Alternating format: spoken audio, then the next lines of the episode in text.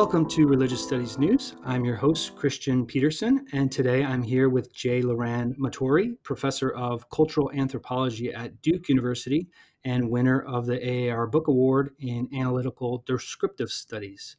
He's here to speak to us about his book, The Fetish Revisited Marx, Freud, and the Gods Black People Make, published with Duke University Press. Congratulations and thanks for joining me. Thank you very much, Christian, and thank you for having me on. Now, uh, this really is a, an excellent uh, and also a challenging book. Um, you've really gone into great detail in, in all these uh, various strains that you're pulling together. I'm wondering if you could begin uh, talking a little bit about how this project emerged from you.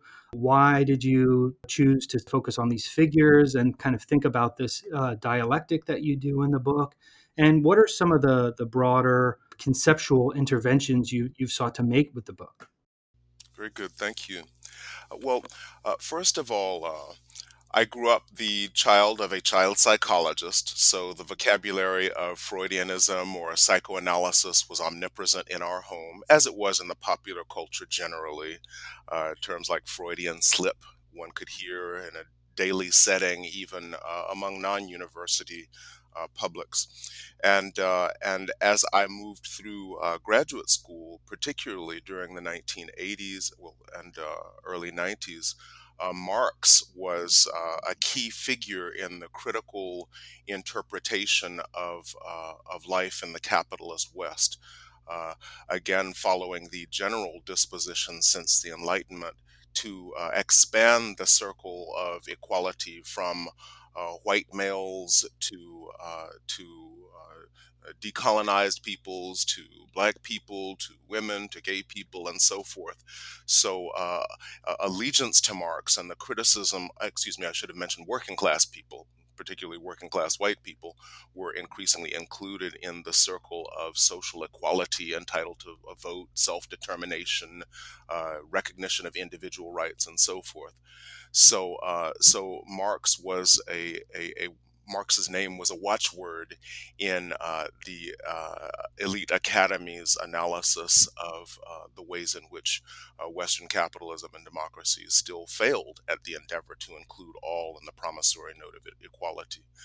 Um, and, uh, and no more than uh, most academics or most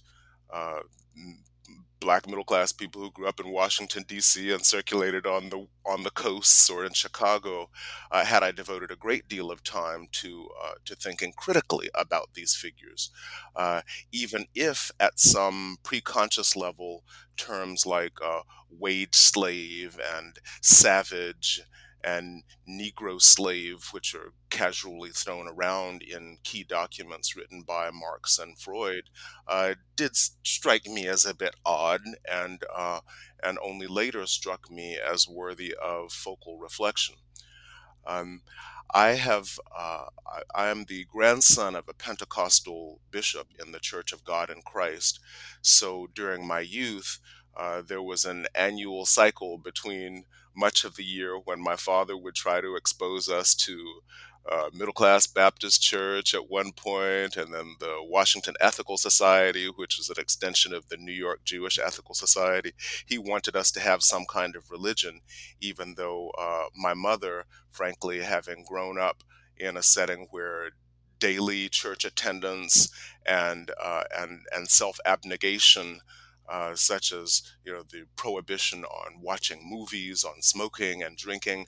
Having grown up that way, she basically in adulthood found uh, alternative paths for her spirituality, and that alternative path path was investing in her children's academic uh, enrichment and uh, and and scholarly success nonetheless, each summer when we would visit my uh, grandfather's uh, uh, house of worship, he was a bishop who uh, uh, who founded and presided over a, a hundred or so congregations in uh, in Virginia, where I would spend hours in a sweltering holiness church where I saw manifestations of the Holy Spirit, people laying on hands, speaking in tongues, uh, dancing in the Holy Spirit.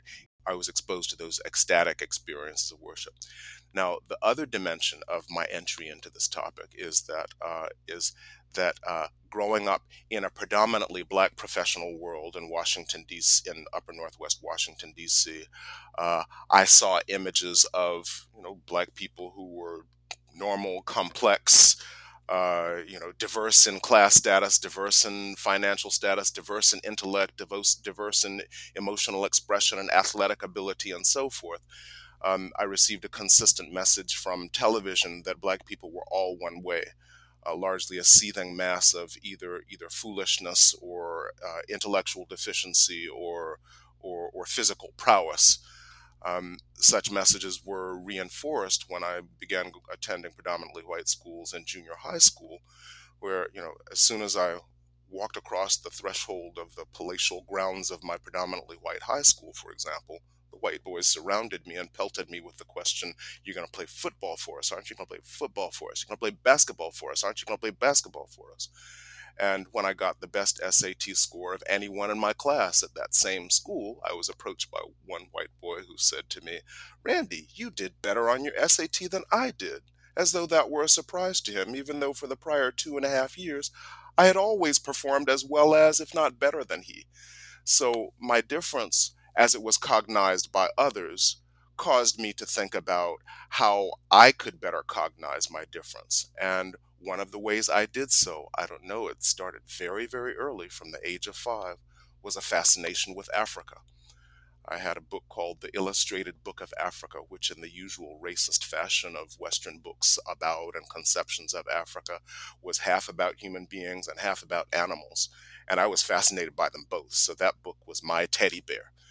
So the long shot, the, the upshot of it is uh, of, of my interest in the Afro Atlantic religions was I had uh, uh, uh, been uh, born with an awareness of religious diversity and a fascination with it. I had been uh, nearly born with an awareness of black diversity, and I was fascinated by it. And uh, and a touchstone of my awareness of black diversity was the cultures of Africa and I wanted to understand how it had affected the cultures of the Americas uh, the, and the diversity of ways in which it had done so. And one of the best researched forms of that influence had been religion. That is to say, uh, candomblé, which is uh, an Afro Brazilian religion, uh, Santeria or Ocha, which is a Cuban religion, Haitian Vodou, which is a Haitian religion, and African American Pentecostalism had long uh, been studied by Melville J. Herskovits and his successors as, uh, as uh, instances of how African culture had influenced the culture of African Americans. And by extension, that became a route to my greater self understanding. Therefore, for the past 40 years or so, I've actively studied these traditions, which I call the Afro Atlantic religions.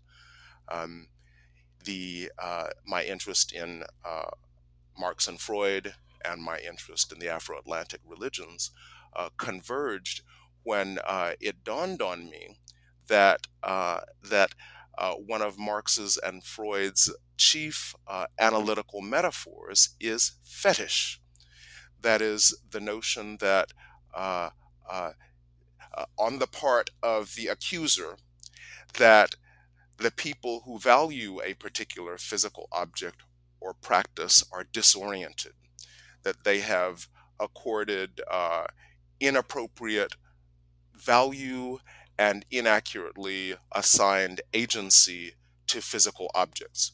By contrast, to the, reason, the ostensibly reasonable way in which the accuser values objects or distributes or attributes agency to the world. Um, it dawned on me that this concept was deeply rooted in a history of European imperialism.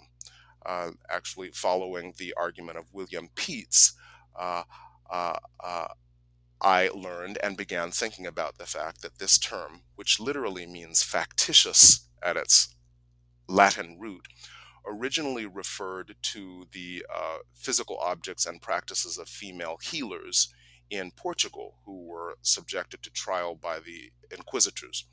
Uh, soon thereafter, it was attributed to uh, uh it was it was used as a means of uh, critiquing and parodying uh, African monarchs and trade partners uh, by European merchants on the West African coast. Uh, this, this discourse uh, critiquing and parodying African sacred objects and the alleged foolishness uh, with which Africans construct their religiosity and social order around objects was by Enlightenment philosophes uh, used to criticize European royalty, the aristocracy, and the Roman Catholic clerisy. That is to say, uh, those uh, people uh, being described and critiqued by the European social critic of the uh, or expositor of the Enlightenment, those uh, Roman Catholic clerics, those those aristocrats, and those royals who inappropriately uh, worked with the cross or the host or who inappropriately imposed tariffs on the trade goods of the European bourgeoisie were as foolish as Africans, in effect, uh, for doing so, because the real value of objects and the real order of human society should be X, Y, or Z, as stipulated by the social critic. And those social critics, among other things, emphasized the virtue of individuality or the naturalness of individuality, freedom, and personal authority, excuse me, personal uh, self determination on the part of the class for whom they spoke, that class being uh, bourgeois European uh, males as opposed to uh, the royalty, the aristocracy, and and and the Roman Catholic Church hierarchy. Um, so that is to say, fetish is a, a, a trope. It is a non-literal way of speaking, uh, if you will, that compares one area of life to another, that compares African sacred, that compares uh, uh, European social and political and economic practices that the critic disapproves of to what he assumes uh, his entire European audience will agree is the foolishness of African religious practice. So here comes the perhaps more interesting and concrete story. Um, I had prepared a book manuscript that, uh, based upon my extensive knowledge of how African and African diaspora priests actually do attribute value and agency to objects, in contrast to the way that I saw that Marx and Freud were themselves attributing value and agency to particular objects in a culture specific way, in a class specific way, and a highly motivated way, given the arguments they were trying to make about who owes what to whom and who is deserving of esteem in a European world in which they were challenged by anti Semitism. So that's what my talk was intended to be about at Ohio State. But uh, uh, as as is my normal practice, I really like to explore the university towns where I've been invited to speak. So the afternoon before the talk, my wife and I took a walk up North High Street uh, through this uh, university town of Columbus, Ohio, and you know we saw the usual Doc Martens uh, shoe shop. We saw uh, you know all the usual shops of the of the university town until we were nearing the predominantly black area that we had been warned about. We'd been warned it was sketchy by the student at the front desk uh, who was advising us on where we could take a walk. And uh, and then as we approached the nearly the the, the predominantly black part of the street, um, we encountered this shop with a big billboard in front of it that that described the shop as the Chamber, Ohio's largest fetish store. And it dawned on me, oh my goodness, I overlooked this whole area of usage of the concept of the fetish in daily life in North America as I analyzed the use of this term in constructing uh, ostensibly normal social and economic, political, and psychological life in Europe. And, uh, and it dawned on me that the ultimate referent of that metaphor, too, was, uh, was Africanness and the exemplary uh, difference of Africanness. Um, that's akin to the metaphors in white American life of walking on the wild side that's associated with miming blackness uh, uh, or miming uh, uh, the forms of blackness that have been constructed as justifying our exclusion from society. Sexual abnormalcy, uh, sartorial abnormalcy, abnormalcy of, of speech, of music, and so forth, that, uh, that can actually be quite liberating for white people when they, uh, they enter that world and mime its forms. So, in any case, that was the inspiration behind uh, this book, uh, The Fetish Revisited, and its sequel, which will more centrally be about uh, the uh, uh, likeness of white American BDSM, that is, bondage, discipline, dominance, submission, and sadomasochism, uh, as well as other forms of kink, such as cuckolding, to uh, religious uh, expressions, to religions intent on spiritual transcendence, self discovery, uh, the building of hierarchical social solidarity, and indeed trance. Um, I saw from my subsequent encounters with practitioners of these traditions that uh, the possibility of thinking of BDSM as a religion and understanding religions more clearly uh, uh, by asking the question of how they are similar to BDSM. And of course, the richest body of my experiences with Afro Atlantic religions, in which hierarchical social solidarity is a priority, and, uh, and trance, that is, the transcendence of individuality, is a goal. That's also true of BDSM. Uh, and both of these cases present an interesting counterpoint uh, to the Enlightenment priority on uh, individualism, freedom, self determination, and equality. And it seems to me that, uh, that uh, uh, this joint discovery that some of the people most advantaged by the discourse of individualism and freedom, that is, elite white American males, and some of the people most excluded from it and with most to gain from the discourse of social equality, personal autonomy, and self determination often uh, uh, feel happiest in religious institutions and in sexual practices in which they are subordinated, in which they are serving, in which they have handed over uh, decision making and responsibility to a, a party they construct as a great master who has the power to hurt them but does not, and who instead protects them. So, in any case, that's where I'm going after this book. Now we can talk more centrally. So, people are going to need to, to, to get that as well when it comes out. Now, listeners will, will already gather from um, your very broad and, and detailed introduction already that there's a lot to this book. It probably could have been at least two books, um, if not more. Oh, I, I, think one of the things that, in addition to this critique about European social theory being shaped by the, the historical and material circumstances it emerged in, thing you do in the book is help us rethink um, Afro Atlantic religious practice, uh, especially practices centered around the, these human made gods, and how that can help us think about uh, methods of critical analysis.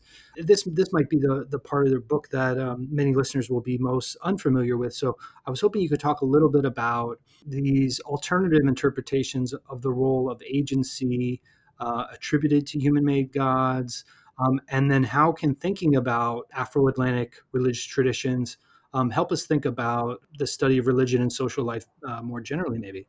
Very good. Now, first, let me offer a slight revision. Um, my book isn't intended so much as a a critique of social agency as a recontext of social uh, theory as much as it is intended to be a rethinking of it. That is to say, normally uh, European social theory and theorists are represented as though they were thought generated out of the pure air of uh, of empirical neutrality and brilliance, and therefore they can be carried to other parts of the world and imposed on those other people's relatively concrete ways of thinking and socially grounded, uh, human generated ways of thinking.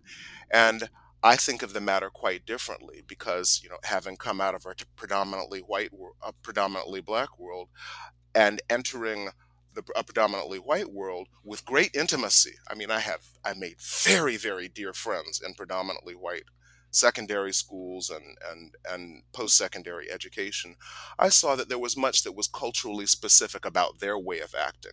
For example, the the the role of alcohol in social interactions.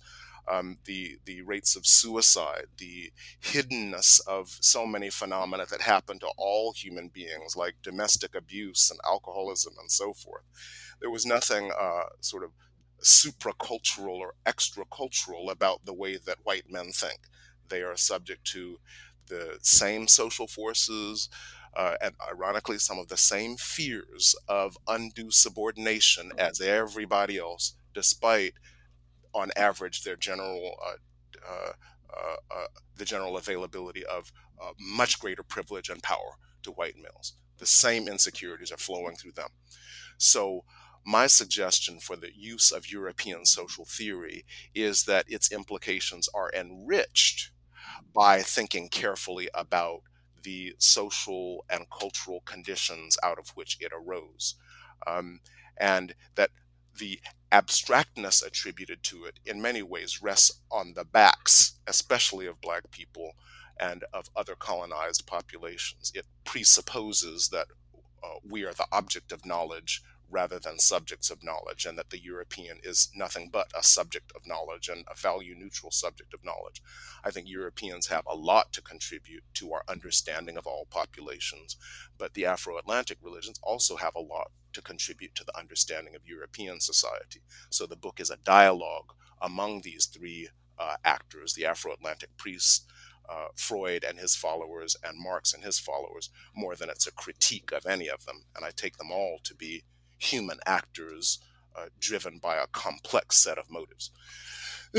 so, as for uh, the lessons of the Afro Atlantic religions regarding our understanding of agency and value, uh, first, a brief introduction to what these religions have in common beyond the historical links to the slave trade, to the uh, commerce with Europeans on the coast, the back and forth movement of uh, African merchants between Africa and Latin America, all of which I deal with in prior books.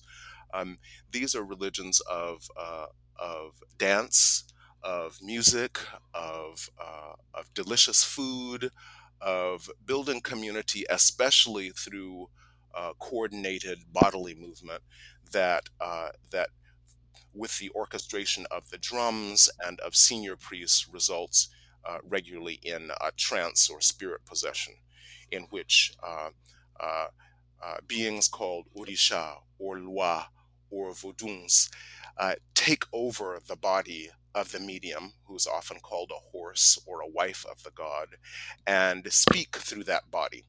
And the uh, medium regularly reports amnesia after the event, and the uh, messages of the god are constructed communally uh, based upon the reports of all of those surrounding the person who interpret the words of, of the god using the mouth and the gestures of the medium.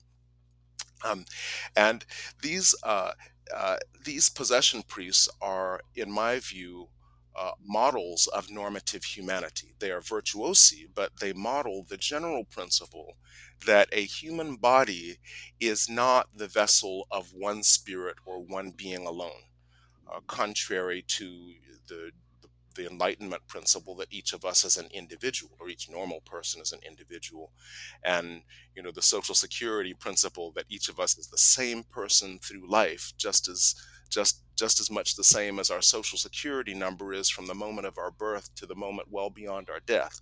That's a, an assumption quite foreign to the traditions that i study and practice the premise of these religions, on the contrary, is that each person is the vessel of multiple spirits and is a crossroads of multiple spirits. That uh, the decisions we make bear an imprint of the spirit of our ancestors, of our foremothers, and our forefathers. They also uh, bear the imprint of forces known as Lwas or Voduns or Orisha, who are networks of uh, who are networks uniting quite a heterogeneous set of things.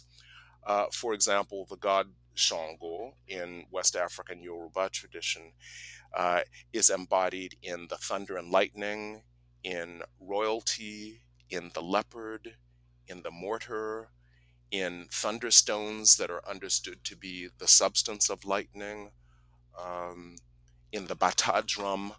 So each of these, and, and every priest who has ever been initiated in the service of Shango becomes part of this network that is a single being. Every object on the altar, or rather the assemblage of certain iconic objects on the altar, makes the god.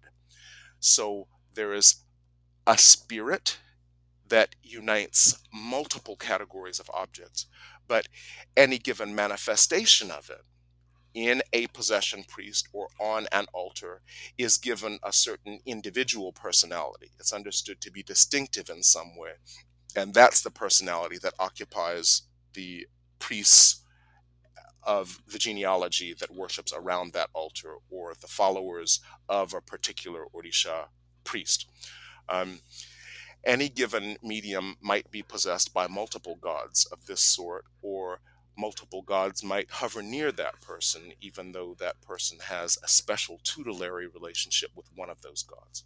So, again, the upshot is contrary to the notion of individualism and internal in, uh, integrity and internal homogeneity with which I grew up. You know, that is, as a middle class US American, I try to be as consistent as possible in my behavior, not to say contradictory things, always to preserve my credit rating because it's understood that all of my history will follow me and be attributed to me. By contrast, uh, Afro Atlantic priests are aware of the heterogeneity of forces, the conflict of forces, the struggle among forces that constantly constitutes any given person. And uh, the aim of their conduct of religious life and personal life is not to render for each person to render himself totally consistent, but to be aware of the heterogeneous forces converging on his or her body and to balance them properly. Now, that's like the granddaddy of all formulations compared to Freud's uh, rather simple model that each human being is made up of three entities the id, the superego, and the ego. Um, it's the granddaddy of models that you might call ambivalence in the terms of Freud, but in the terms of Afro Atlantic priests and practices, the vocabulary is not negative or critical. It's about balance, achieving balance with an understanding that each person is the crux of forces converging from a broad universe and a broad society. Quite the opposite, again, of this ideal of personal autonomy, freedom, and self determination that has reached the most absurd extremes in the United States when people insist on carrying their guns to a state legislature to force them to open up because their individual rights are more important than the cumulative consequences of people interacting enormously and potentially harming others' health and their own.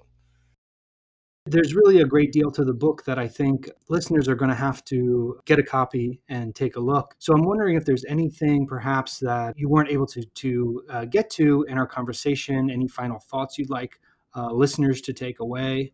Yes, I think the, the major lesson of this book is that European social theory should not be regarded as a self existent truth generated in a time and space without politics, without social backdrop, without the argument of the trial, as uh, Bourdieu uh, described it. That is, usually European social theories and scholarly assertions are made against the backdrop of somebody else who was saying something to the contrary, often something with implications for the self esteem of the theorist or of the fact maker. Um, Afro Atlantic religions, it's no surprise to anyone, are, well, let's see, actually, many people have historically thought of African religions as something generated at the beginning of time and unchanged because Africans are essentially without history. And insofar as they recognize history as influencing these religions, uh, uh, the limit of reflection typically has been to recognize how uh, forcible westernization, the forcible westernization of the enslaved and the colonized, has uh, uh, given rise to something called syncretism. That is the adaptation of African spiritual logics to Western material forms. Um, my emphasis is on the historical genesis of the Afro Atlantic religions.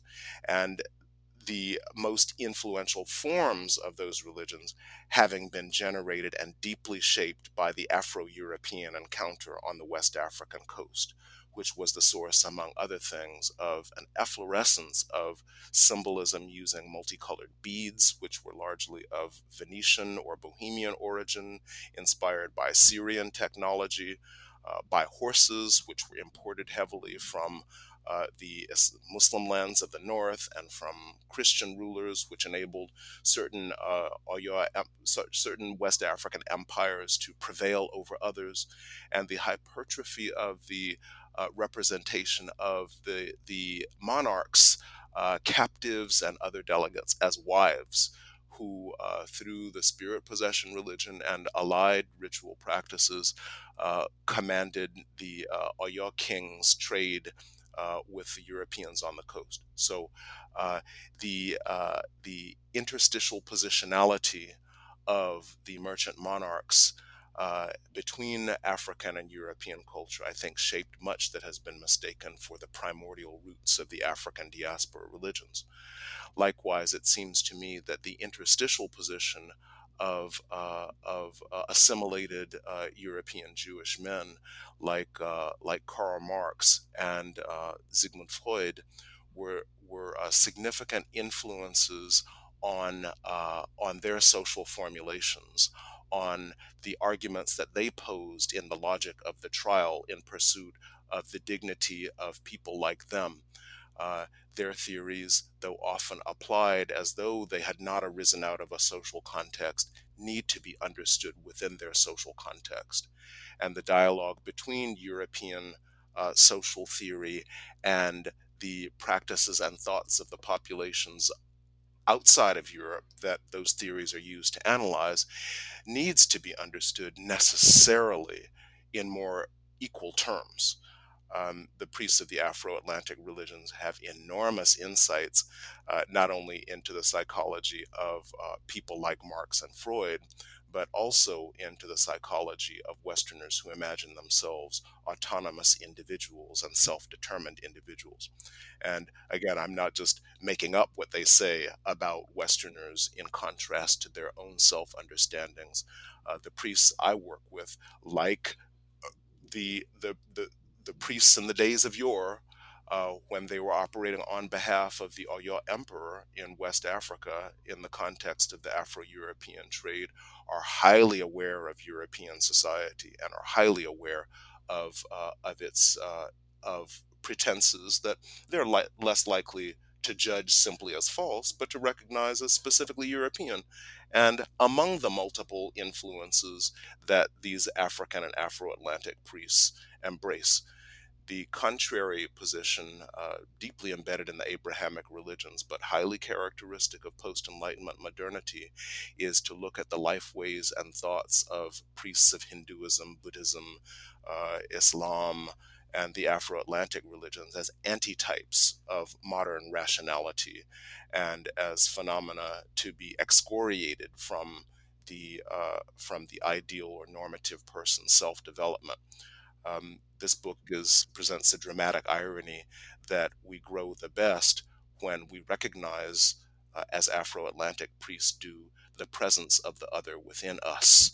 And we balance that presence rather than trying to excoriate it uh, in the effort to become self determined, autonomous, free individuals. Well, I, I think you uh, certainly accomplished your, your task in communicating that in this uh, wonderful book, which uh, certainly deserves this uh, award. So congratulations again, and thanks for making time to to talk. It's been a pleasure talking to you. Thank you so much, Christian.